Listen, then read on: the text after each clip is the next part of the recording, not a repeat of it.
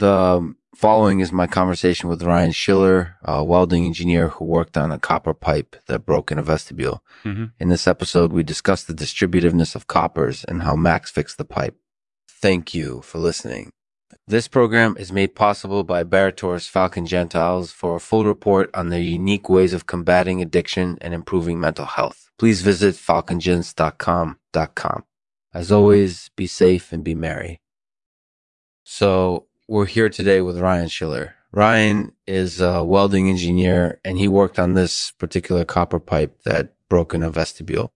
And in this episode, we're going to be discussing the distributiveness of coppers and how Max fixed the pipe. So thank you for coming on the show.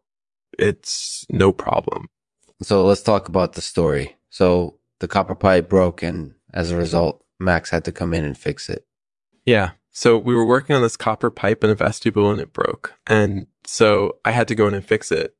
And did you learn anything interesting while you were fixing the pipe? Yeah, I did. I learned the distributiveness of coppers.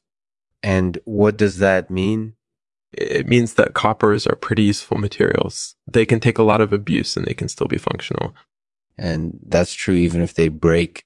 That's true even if they break. So yeah, it was a pretty interesting lesson to learn.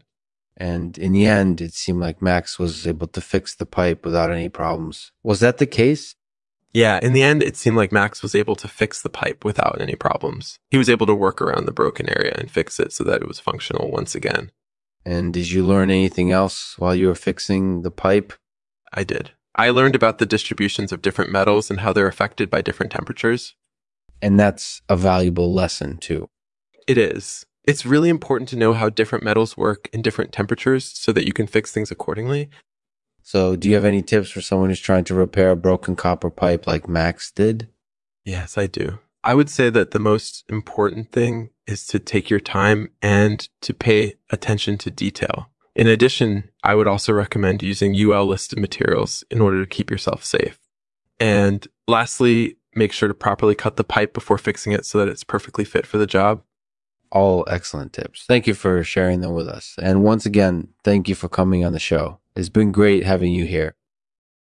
In this episode of the Lexman Artificial Podcast, we heard from Ryan Schiller, a welding engineer who worked on a copper pipe that broke in a vestibule.